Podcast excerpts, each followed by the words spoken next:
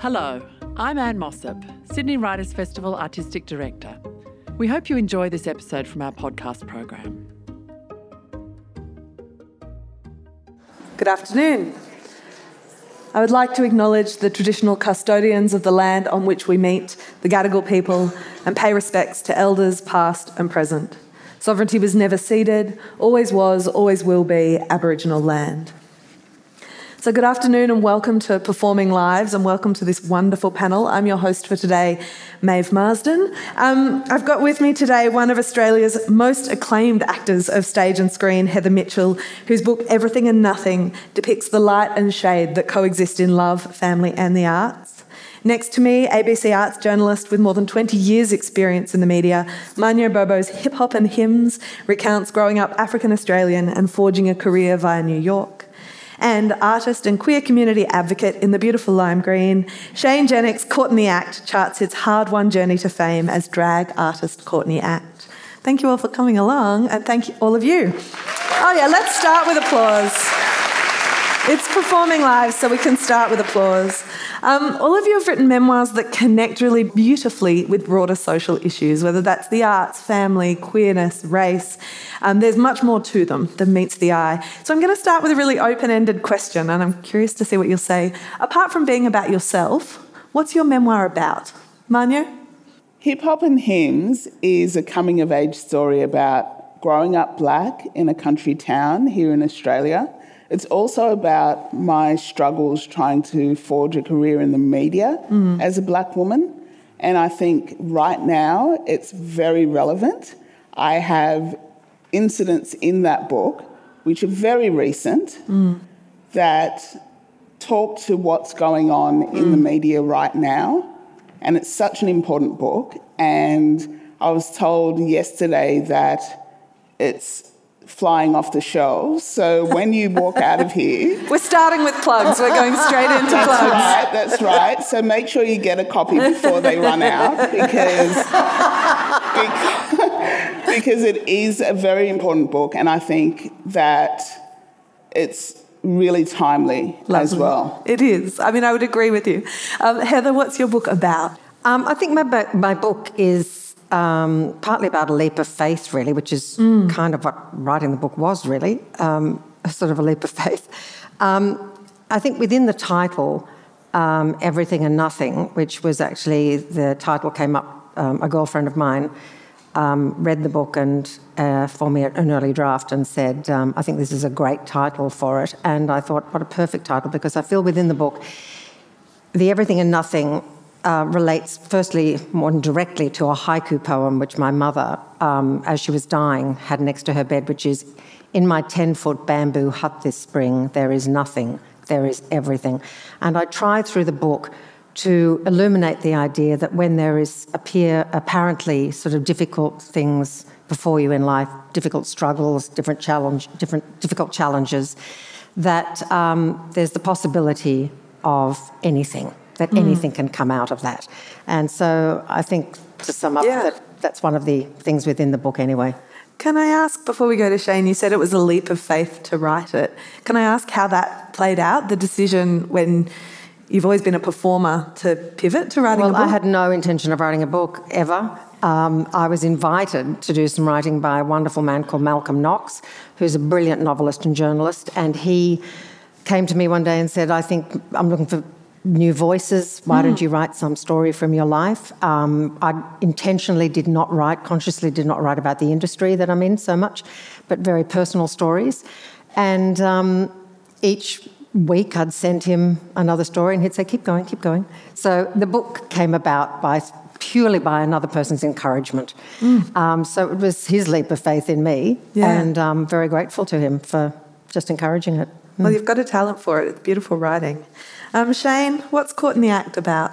I'd say it's about identity, mm-hmm. um, specifically around gender and sexuality and queer themes, but maybe also like about critical thinking. Yeah. I think a lot of it is a, sort of my process of understanding and coming to understand who I am inside a world that maybe didn't have a place for me.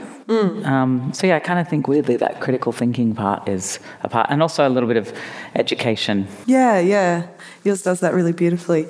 Um, Shane's referring to Courtney facts that are littered throughout the book that kind of pivot from a memoir lens to yeah, an educational one. What was the decision to put those in? I just knew that there was even amongst like my you know queer friends there was not necessarily an understanding a uniformed understanding of different terms and ideas and and that was just amongst the people who knew like I knew there'd be people picking up this book who might not be um, involved in the in- intricacies of the LGBTQIA plus community. So I just wanted to give them like a definition as best as I could um, to help understand and explain all of the different nuances. Because sometimes we come to these conversations with a lot of assumed knowledge, or you hear two people talking about something on television, and you're like, yeah, I, I agree with them. I don't know why, and I wish I knew why. And I wanted to give people the information that they could then hopefully make their own decisions. Yeah, it was it was well done. It was lovely.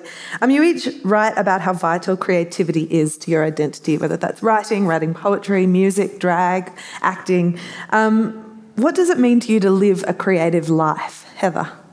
Look, I find as I get older, it's more and more important to me. I feel like all the things that have happened in my life, and particularly being an actor, has enabled me to use so much of what I have experienced in my life in my work. And so I'm so grateful for that. But I find, in terms of creativity, I I kind of find it's essential. It's essential part of my life now, and I find that I'm actually feel really driven to uh, turn almost every event into some form of a creative event, whether it's a, going for a walk or, um, I mean, you know, I, I really I wake up feeling excited about what might eventuate that day. I actually think. Um, I feel more excited about life than I ever have. I feel I feel excited about aging, even. I mean, I don't like a lot of it. I had breakfast with some girlfriends who are here today, and we talked about health a lot, but um, that seems to be one of the topics.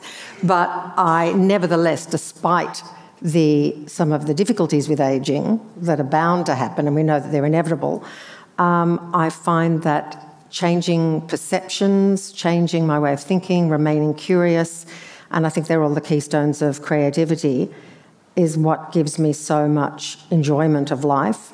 And uh, so the creative thinking, creative approach to things, um, whether they're, you know, life has suffering in it. So I don't want any suffering to necessarily predict what the future will be.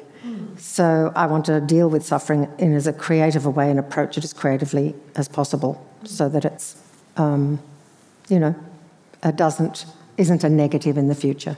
Yeah, I mean, and that really comes across in the book. There were times I was reading it and I was like, this is a beautiful story, but also somehow a self help book. And it's like telling me how to live differently. It was really wonderful. Shane, what does it mean to you to live a creative life? Um, I think maybe in a way that, like, drag is this artifice that points at a bigger picture. Like drag can just be colourful, pretty things, but I think it also can point to the fact that we're all creating our identities in different ways by the clothes that we wear and the jobs that we have, the food that we eat, the partners that we have, and um, and I think, in a way, creativity and um, the arts and creative people are almost just reminders of like we're, we're just the people who chose to do it deliberately or who got to the privilege of doing it deliberately for our jobs. But I think uh, humans are just inherently creative. And mm. so finding that creativity in everything that we do all the time, I think, is, is what can give life, you know, that consistent newness. Mm. Mawunyo. For me, creativity is all about writing. Yeah. So everything I do boils down to that. So I write song lyrics. I write as a journalist for work, articles. I've written hip hop and hymns. Mm. I write all sorts of different things. I really only have one skill, which is writing. and you did it from when you were very young. From when I was very young, I used to write poetry. So I think basically it's that one skill that I'm able to apply to a lot of different areas. Mm. That's creativity to me. How did it differ though? Because obviously, yeah, you're a journalist by trade, and even though arts journalism has creativity and some of the personal within it, it's different to memoir where you're making yourself the subject. How did that shift for you while writing the book, and was it a challenge to turn the lens on yourself like that? I didn't find it too much of a challenge because I'm pretty obsessed with my story. I'm obsessed with myself. Just because I love that you just owned that. Like memoirists are like, oh no. It's like, no, I just I just find myself really interesting. I'll admit it because as a journalist, I can spot a good story when I see one. I can spot a good story when I see one. And I was living my life and feeling like, this is a freaking good story. Like, I need to write about this. So, so I guess the thing for me was I was able to take time away from my day job. I applied for a grant Yep. and got it, which was amazing, you know the Australia Council of the Arts could see the mm. merit in what I was doing, mm. and therefore that gave me the time and the space to put work aside and just focus on my mm. memoir. And that was crucial because there, they are two very different types of writing. I don't think I could have gone from writing articles all day to writing my memoir at night. It would would have just done my head in. Yeah. Yeah. So yeah, you did need to shift into a different gear on some level. Shane, did did drag and your creative life prior to writing a book influence the way you kind of structured or wrote it? Yeah, I mean, I was used to writing cabaret shows, Yeah. and I would usually start by writing a story for a show based on a real life experience, so it's sort of memoir, um, and it would sort of be several pages long, and then I'd have to cut it down to just one paragraph and find how to get the story out the quickest and usually the funniest.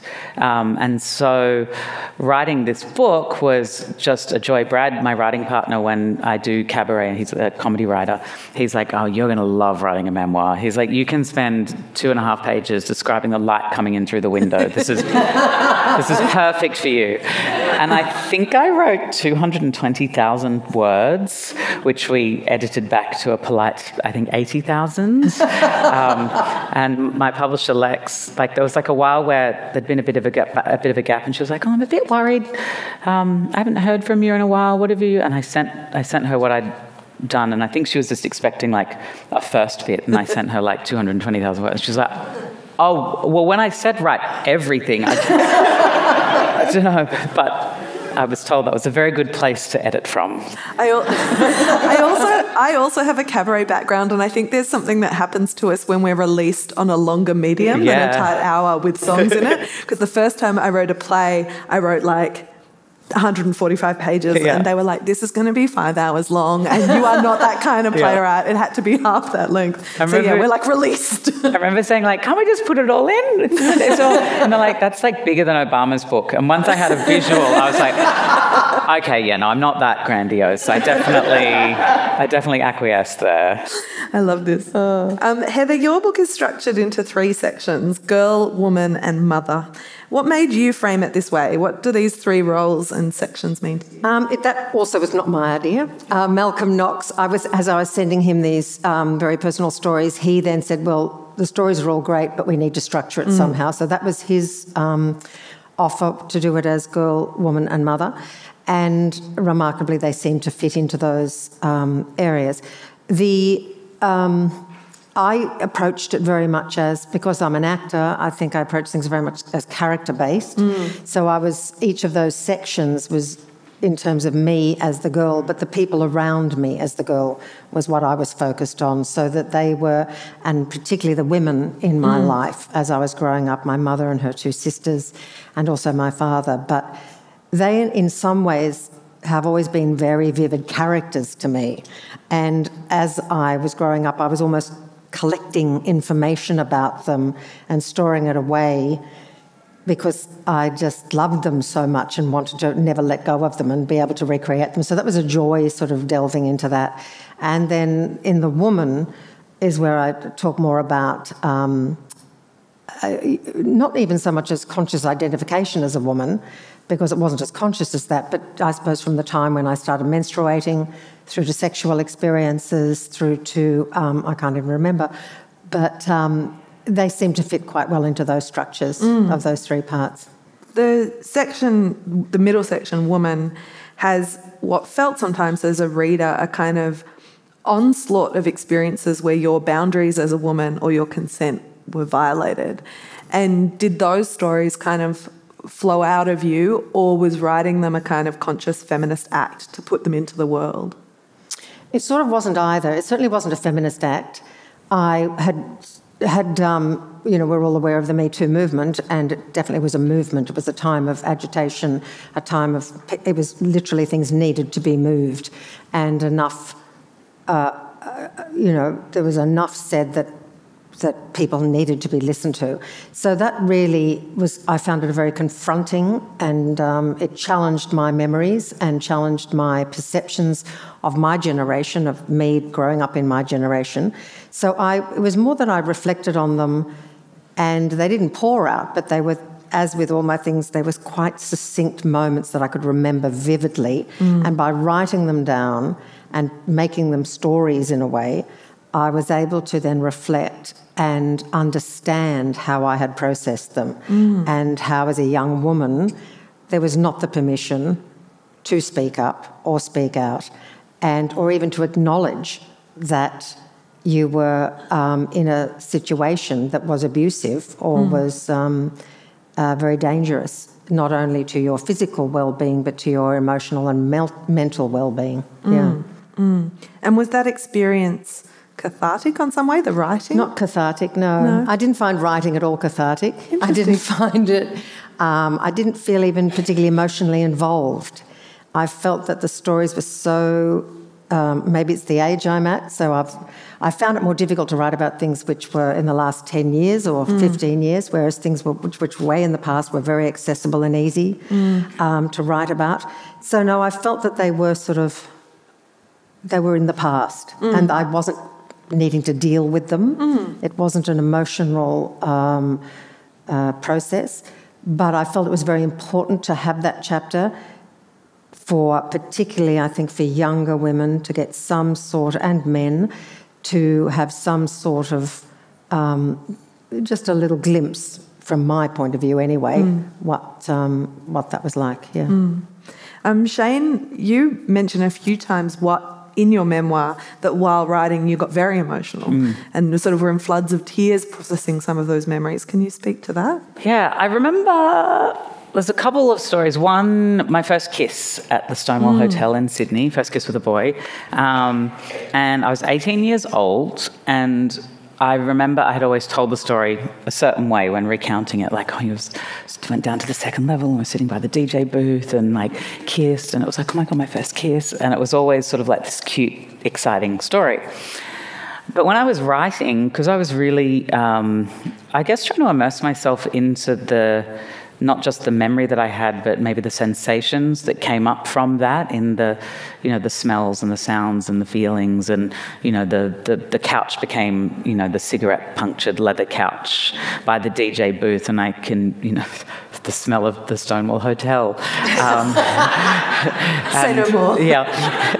and you know, and even because that whole writing in that whole section, I was just opening so many different boxes in my brain, and I remember as I wrote about it, what had always been a happy story, I just stopped and was overcome mm. with emotion because it wasn't that the, the, kiss was exciting, the acknowledgement and the revelation of, uh, of, of who, I, who I was, who I had always been, was, was magical. But actually, what it represented was the 18 years of confusion that came before that. And that was sort of the, the doorway through which everything else began. And so, having never had understood or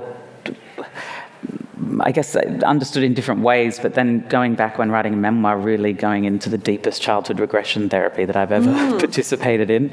Um, and it's nice yeah, to get paid to do therapy though, rather than paying it's kind of lovely.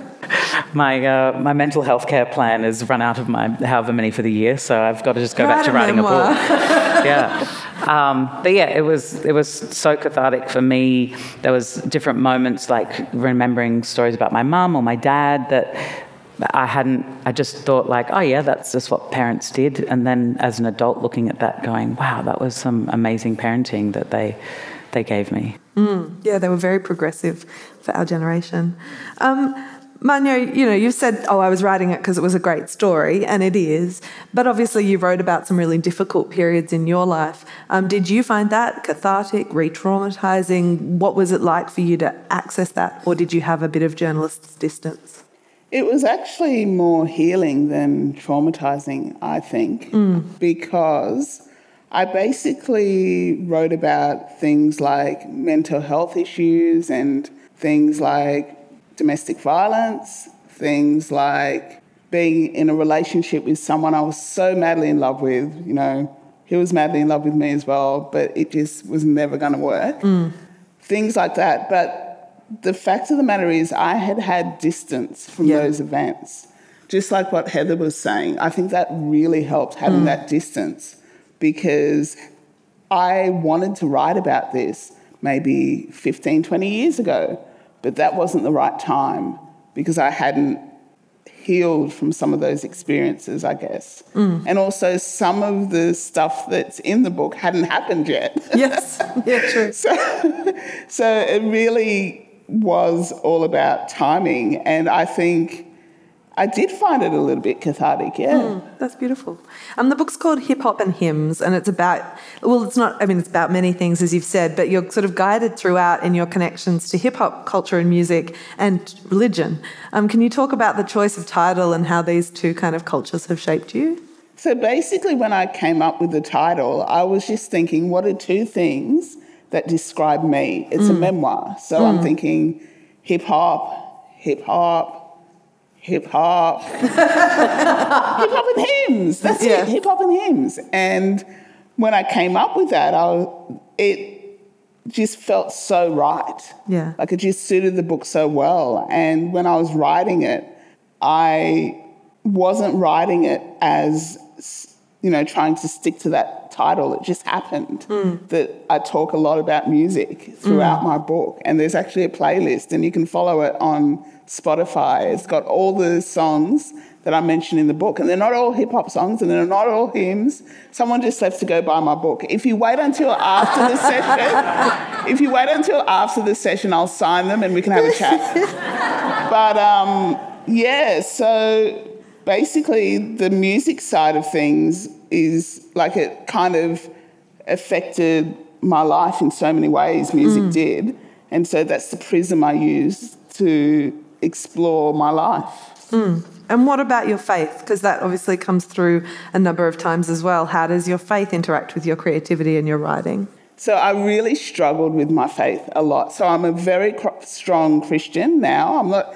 I'm not saying I'm a good Christian, just a very strong Christian. I'm, I have, That's a good distinction. I have faith, um, but I really struggled.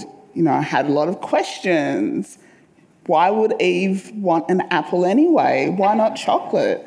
Um, but I had a lot of questions, and it got to the stage where I was able to reconcile what I believed with what I believe is the truth.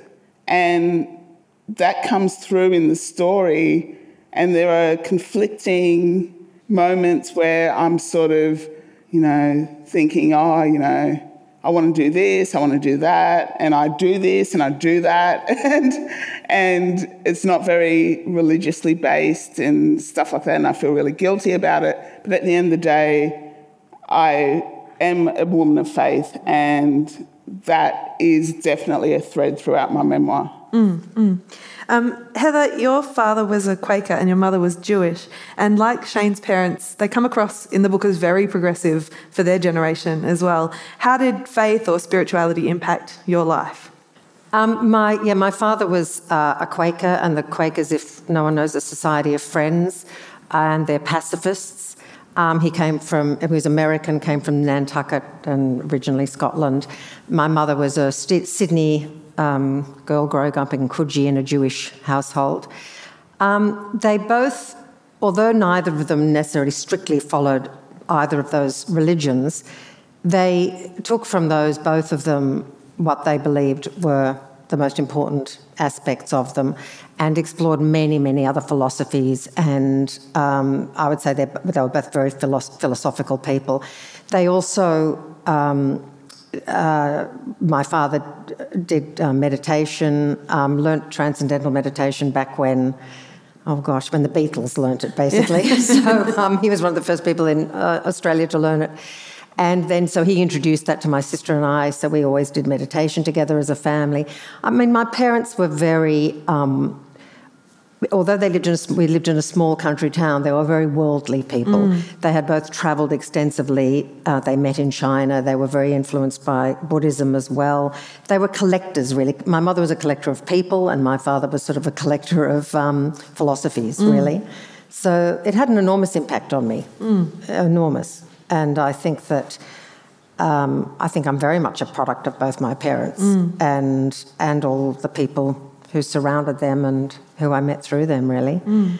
So I don't have any particular uh, religious faith, I don't follow any particular uh, belief, but um, I think as an actor as well, um, and I would say as, I would say this, and I'm making a huge generalisation here of anyone who practices um, in any form that they are in love with or something that they love doing at some time has experienced um, that sort of transcendent feeling where you're in the flow, so to speak.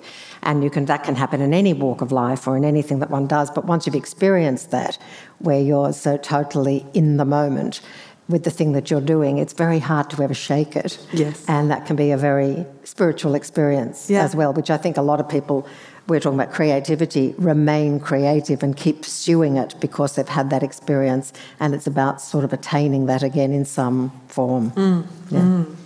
Shane, you meditate as well, it's part of your um, practice. How does that feature in your creative life? There's a very charming anecdote about not being able to meditate properly when you're in the Big Brother house, or you weren't able to do your gratitude journal, which I lovely. But how does that feature for you in your life? Um, well, for creativity, I find so meditation, the style of meditation I've done is Vipassana, which is where you, you go away to the Blue Mountains for 10 days and you don't talk to anybody and you silently meditate for like 11 hours a day. It's like quite intense.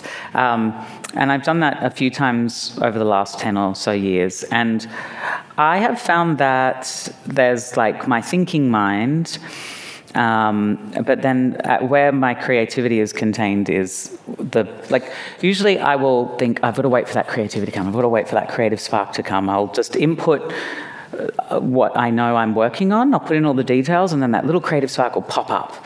And usually it does, which is wonderful.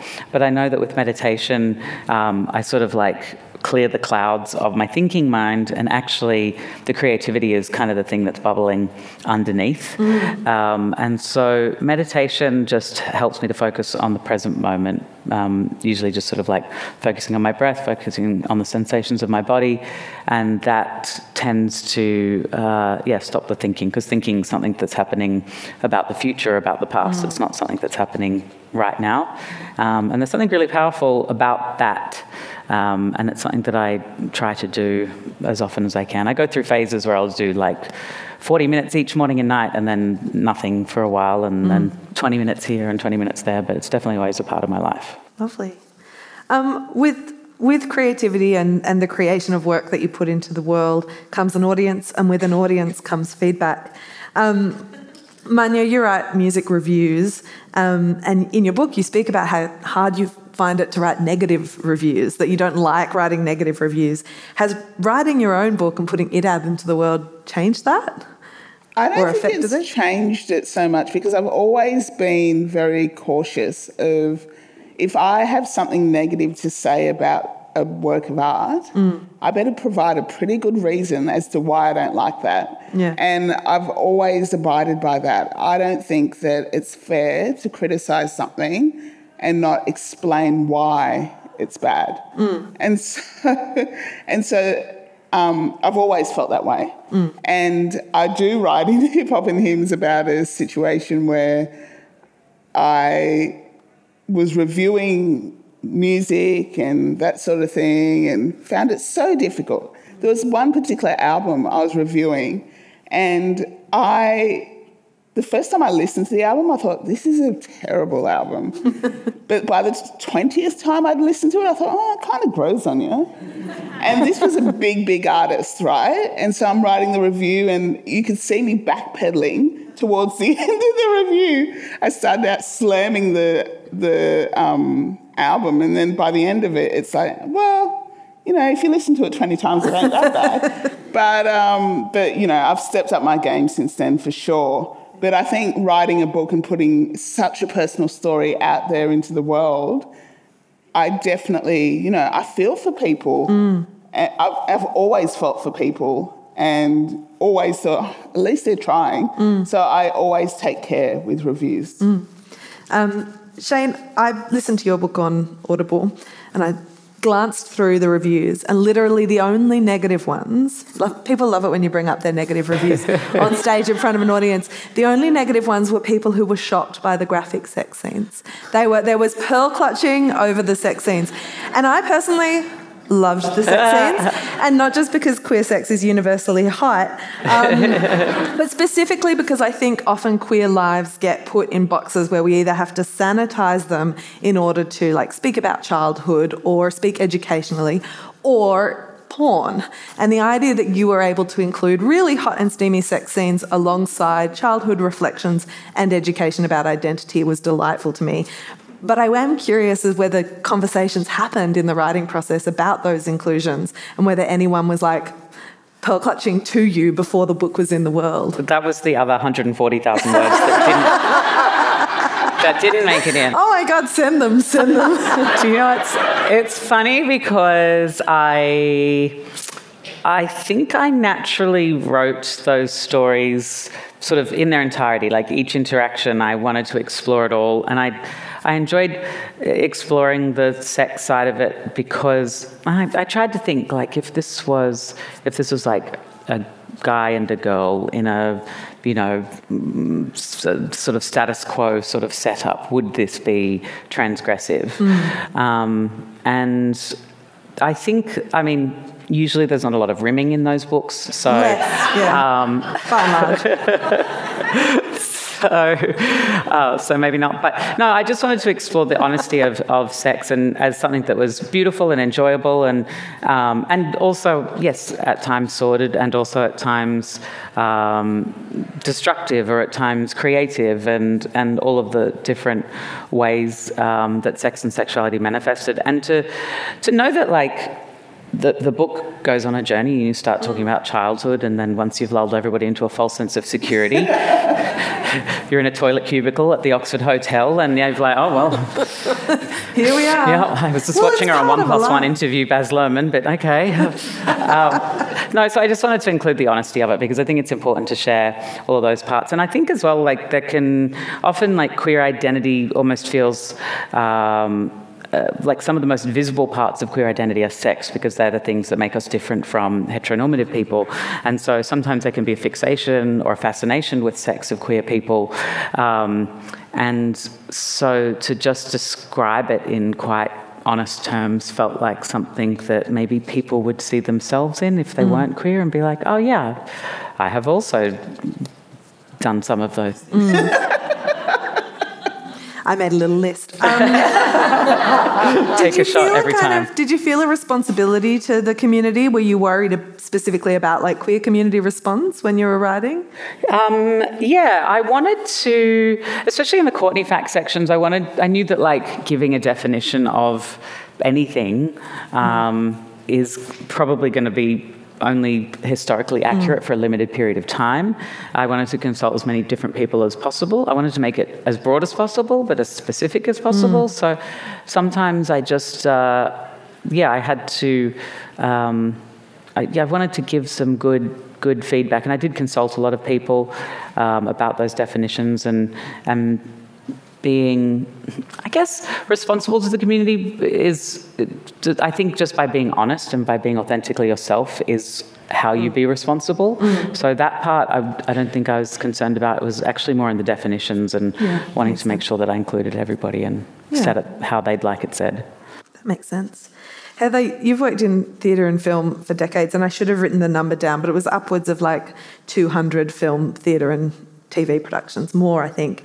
Um, how has the shift been into publishing and literature? Is does it feel like a different audience relationship or a different critical relationship? Oh, it feels quite different. Yeah, and um, it's. I feel very freeing. It feels very freeing to me. I, I suppose because it's not something I ever imagined I'd do. So I decided, I think, not to be critical, not to be self critical of it mm. while I was doing it because it was an invitation and it was an act of generosity that this person had asked me yeah. to do this. So I thought, I'll just give it a go. Mm. So I felt like I had nothing to lose. Um, and so I think what mattered more to me was the, anyone who was mentioned in the book, anyone that I didn't want anyone to be hurt, put it that way. Mm. And I uh, also wanted to make sure that I'd only told my story and not anyone else's. So I think that was my guidelines. And I thought if I do that and no one's hurt, then whatever people think of it, they think of it. You know, I yeah. didn't. Um, it didn't really bother me. I mm. mean, obviously, it's lovely if people say they enjoy something you've done or you've put your heart into. Then it, that's really, really gratifying and lovely, particularly if someone it resonates with them in some way. Mm. But it wasn't certainly wasn't why I wrote. I wrote it simply as a challenge. That's I wrote the book because it was a challenge, and so I'm just grateful yeah, to be here. Beautiful. Really. Um, it comes across throughout that your creativity feels quite like internal rather than fame seeking or attention seeking of any kind. Like it's quite an internal and beautiful process for you. Yeah, I feel um, it's one of the things I think uh, always asking myself, and I think all creative people do, is why am I doing this? Mm. What do I get out of this? Why do I keep doing this? Why is it essential? And I keep coming back to I'm really interested in people mm. in the end, really. It's sort of a, um, just interested in why we're like we are, really. And yeah. how we connect. Yeah. Mm. Um, your book explores your relationship, which you mentioned earlier, with Tice, an Indigenous boy you went to high school with and you reflect on the different ways the two of you experience racism in Australia, yourself a black migrant and him a First Nations man. Um, how did you navigate writing about these ideas and these communities? And have you had any feedback from the communities about how you shared your stories? I've had a lot of feedback, and it's, it's been overwhelmingly positive from my um, people of African descent mm. as well as people, Indigenous people they love it. Mm. They love hip hop and hymns. And I think part of that, re- part of the reasoning I've been given about why mm. they love it so much is because it's so authentic. Mm. It's real. It's very raw, but it's real. And it's real because I went to pretty much everyone who I had a relationship with, and I did the journalistic thing and yeah. interviewed them. Yeah. I interviewed people because I wanted to see what certain shared experiences that we'd had, how they viewed particular things that we'd been through together. Mm. And so by interviewing people, I was able to get a fuller picture yeah. of stuff that had happened to me that I was writing about. You really did make yourself the subject, people. yeah. Yeah, so, but the thing is, as well, my publisher who's here in the audience, he was saying, he doesn't know anyone who went to as much effort as what I went to with a memoir to go to so many different people mm. that I lived life with mm. to just make sure that things were authentic. Mm. And it really paid dividends. And I think the, the key thing, though, is that I didn't ask for permission to tell these stories. I told people I was telling right. these stories, and people were fine with it.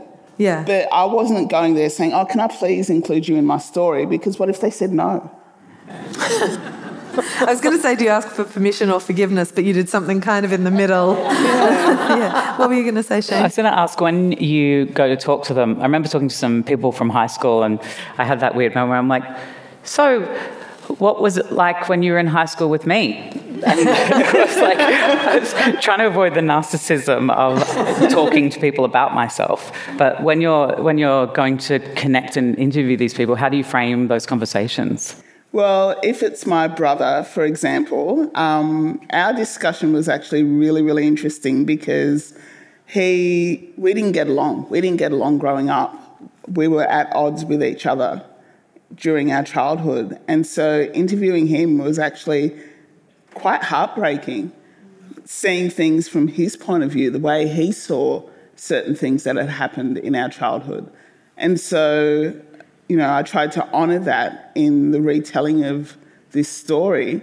But yeah, really, it really, really quite hurt. And was the, the, sis- the sister journalist line must have gotten confusing to negotiate?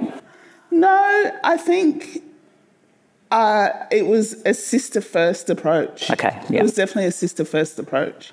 And with other people, so there's an incident in the book where I'm bullied in primary school, and it's by a guy, and his sister was in the same year as me because we were in a composite class with this guy.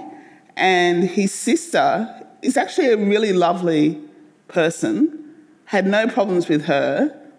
She, they're both characters in the book. And I've changed names to protect people's privacy. But I did say to her after she'd read it, because she posted on Facebook saying, What a great book, you know, I really love this, was reading it at the beach, excellent work. I was like, uh, Do you recognize any of the characters? and she sort of said to me, Oh, you know, you changed names and it was kind of hard. So I said, That's you, and that's you. and she was mortified about the way her brother had treated me and apologized on his behalf. And to me, that was, again, healing. It was incredible. Uh, with a quote of your book, Heather, followed by a question. You wrote, The creative spirit is in everyone. Some people have nurtured and developed it, while others have assumed it belongs only to people with talent or to their childhood and have dismissed it long ago as futile. What advice would you give to someone who wants to engage their creativity but is afa- afraid of failure or judgment, as you have sometimes been? Well, I wouldn't give advice. no, no well, look, Look, I do feel that. I mean, I like to believe anyway that everyone, I think we, we were all children once, we all played, we all were inventive mm. and creative. And I think that regardless of what the creative pursuit, whether it's, you know, gardening, whether it's playing football, I mean, which is really quite creative because you have to think on your feet, you have to, you know, it's kind of, uh, I think creativity, you know, requires curiosity, it requires flexibility of mind, it requires you know, being comfortable with uncertainty, uncertainty of, um, of not knowing what's going to come next, and allowing yourself to just fall and, um, and be suspended. But I mean, from an actor's point of view, and now my little experience as being a writer, um, it's also about doing. Mm. It's just doing it. So you get an idea to do something, you just do it you do it and then you do it again and you do it again until it becomes a practice and before you know it you've made something or you've done something or you've and so i just think so often we are living in our heads thinking oh i'd love to do that but it is kind of like building your dream home. You have the idea for it and you want to one day live in it and be living in that and that's your dream but of course, the foundations um, sound, sounds like a pathetic metaphor, but the foundations are very important. Those foundations, I suppose, are the people you surround yourself with, the materials you put into that, and it's the doing it every day. Not every day, but occasionally until you develop some sort of practice, I hmm. think. Mm. But Thank that's you. for me, I would just say, just try it. Yeah. Try it and have faith that you're going somewhere. That's yeah. lovely. Thank you. Um, we'll go to audience questions now. We've got one over here. Thank you. Um, how do you see your artistry and the responsibility of representation? How do you see that relationship and why, why is it important? Ryan was my producer on Dancing with the Stars. and he is a wonderful person. In a world of story producers who I usually consider to be akin to the devil, uh, Ryan actually has no relationship with the devil except for the good one. Um, and um, I think um, when we were doing Dancing with the Stars, myself and my dance partner Josh, being the first same sex couple, um, and also me performing in drag and thinking about the stories and the packages we would create to um, communicate with, you know, mainstream Australia. I guess as I had done 20 years prior on Australian Idol, but in a very different world, um, was there was just something really thrilling about being given this platform and this opportunity to kind of be that person that I would have loved to have seen on telly when I was 14. Um, and I think that's that's.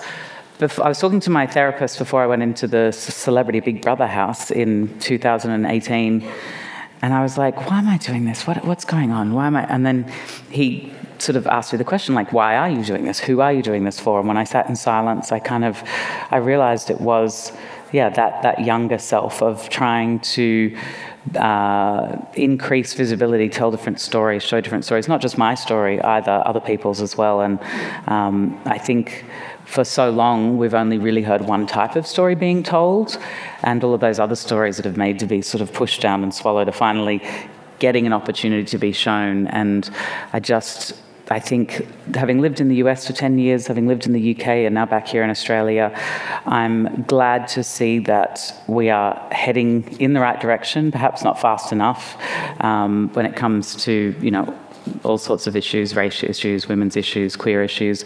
But I do think we're heading in the right direction, and I, I am just excited about how art and creativity and performance can positively imp- impact that through storytelling. Well, I think Nigerian author Chimamanda Adichie Ngozi said it really well when she warned of the danger of a single story. Mm. Show a community one way constantly, and that's what they become. Now, I am a strong believer in that we need a lot more stories, mm. not fewer. Mm. And basically, as a black woman, there are so few stories that tell my experience in this country, let alone all the other experiences within my community. And so I'm very passionate about telling my story because I hope it encourages others to mm. tell their own. And I have been so honest in hip hop and hymns to the point where I think there are people in my community who feel like they can't show their real mm. selves because, you know, things like the media going on about African gangs and all sorts of stuff, because of that, they feel like they need to show only the positive side of things to combat all the negative. But I say no to that. Yeah. I say there are a lot of stories, and I bring my full self to hip hop and hymns, and I would hope that others in my community eventually feel like they can do that too. Well, it's a privilege to be able to be flawed or to be able to fail. Like, that's privilege, is to be able to fail and not feel like you're representing everyone in your community. And that's the problem, you know, because there are so few of us in the public eye. We do feel like we're representing the entire community with everything we do.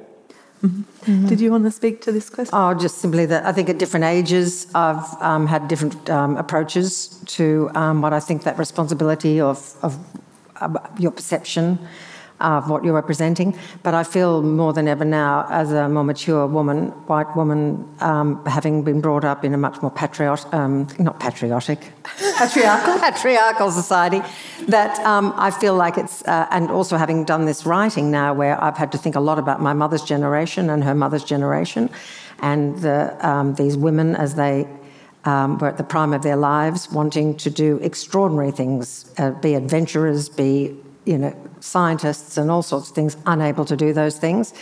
That I feel uh, the stories I want to tell anyway, both through acting and through this, is to um, at least encourage the thinking about a- aging as not being a narrowing of life, not a, but a more expansive quality. That it's not about failure to achieve certain things, but it's about um, expanding um, horizons. Beautiful. And um, I just feel that's the representation mm. anyway.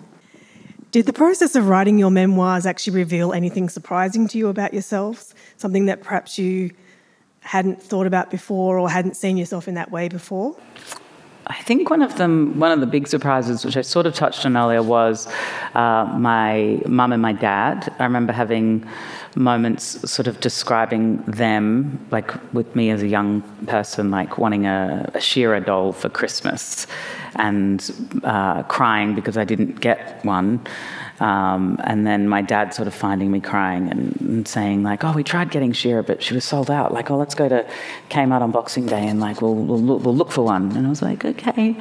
And we went, and she was sold out. And there was a um, Swiftwind, which was like She-Ra's rainbow unicorn horse, arguably even more gay than She-Ra. and Dad was like, "How about this?" And it wasn't until I was writing the book that I was like, how many, you know, suburban dads in the 80s would have given their little boy the rainbow unicorn horse without question? And I didn't, I just didn't even know because it just, he never once made me feel like who I was was less than or that I should be any other way or that I wasn't man enough or anything like that. And I, I actually don't think I had realized that. I had felt that from the world at large. I knew those ideas, but I didn't realize that my dad, my primary caregiver, and my mum um, were two people who never made me feel that way. And that, that um, discovery through writing my memoir was really powerful and really healing. Yeah, what I didn't realize is that everything happens for a reason. I mean, you hear that all the time, yeah. right? But you know, things happen throughout my life, and you're like, why did I have to go through that? And then when you've got it in a book, mm. you know, mm. from front to end, you're like, oh, okay. You connect all the dots. Mm. You know, if that didn't happen, that wouldn't have happened, and that wouldn't have happened, and that wouldn't have happened. And that was a surprise to me. Lovely. But, you know, like I just, the humor as well in my life, like I laugh at everything. So that's how I get through things. Yeah. So there are a lot of very dark and difficult things in the book, but the way I get through it is through humour. And I think the surprising thing also was just how funny Hip Hop and Hymns is. It's a, it's a fun read. Um, not a surprise so much, but um, it was just a confirmation, really, of but just things being passed on from generation to generation, and how um, just sort of confirmed that very much for me. Yeah, yeah, that's all. Yeah, I think we've got time for one more. Um, Heather, you mentioned that transcendental state that you feel as a creative sometimes, and that you're once you've achieved that, you're often trying to. Do you find yourself constantly chasing that or that high? That's an interesting question. Um, I don't find myself chasing it, but I know that it's in there. So it's more that it's like a special friend. It's almost like I feel like I know it's there, and and that you can't make it happen. It can never be. It's not. It can never happen in a state of force or. Um, but it's when things are like you know. It's that uh, in the book I mentioned Hugo Weaving saying um, just name dropping there, but um, but him talking about an. We were doing a show together and he had to play identical twins. And um, he had to race on stage and race off as that twin and come on that's in the vomitorium and they come on this one. And he was doing it, one of the previews and he came on and he raced off and he came on and he raced off and he stood there and he went, I have no idea who I am. and the audience just fell about laughing. And he said to me afterwards, I said, What happened there? And he said, I was thinking, I'm, I'm, in that state. He said, I was flying. I was in the flow. I was flying. And I was thinking how magnificent I am. he was thinking, wow, I'm fabulous. And the minute he thought that, of course, he dried yeah. and he couldn't think where he was. So it's something you can't fabricate. It's something that doesn't. Um, you can't make it happen, so you can't chase it. But I think it's more, I suppose I only mentioned it because it's more that I think it's that that thing that um, even someone, you know, like imagine an Olympian, I mean, a, an mm. athlete experiences that sort of high, and it does sort of keep you thinking, I wonder if it'll happen again. I wonder if it'll be there. Yeah. And but you can have those experiences in other ways. You know, yeah. It's not. Um, I think of it as a wet piece of soap. the harder that you try and grab it, the more it slips away. And it's one of those things that you just have to allow. And I think that's like, for me, identifies like the thinking mind is always trying to like think its way.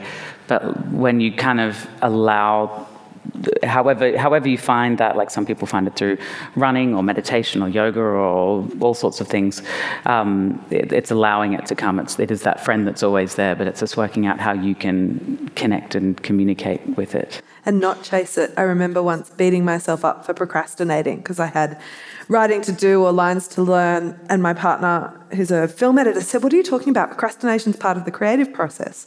And I said, Oh, no, that's an excuse. And she said, No, it's not. Procrastinate for a day, you'll have it tomorrow. So I was like, Oh, someone's given me permission. And it was true. I had it the next day. Like, if you chase it too hard, it runs. Um, so, yeah, you're allowed to procrastinate, is the lesson for the day. Um, did you have any final thoughts on? Well, I can really relate to that. I'm the procrastination queen. but when I'm procrastinating, you know, when you're doing the dishes, I'm often thinking about what I'm working or what I should be working on.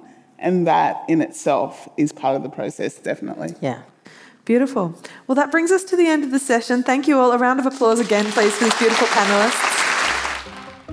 Thanks for listening. If you enjoyed this podcast, please remember to subscribe and to rate our channel.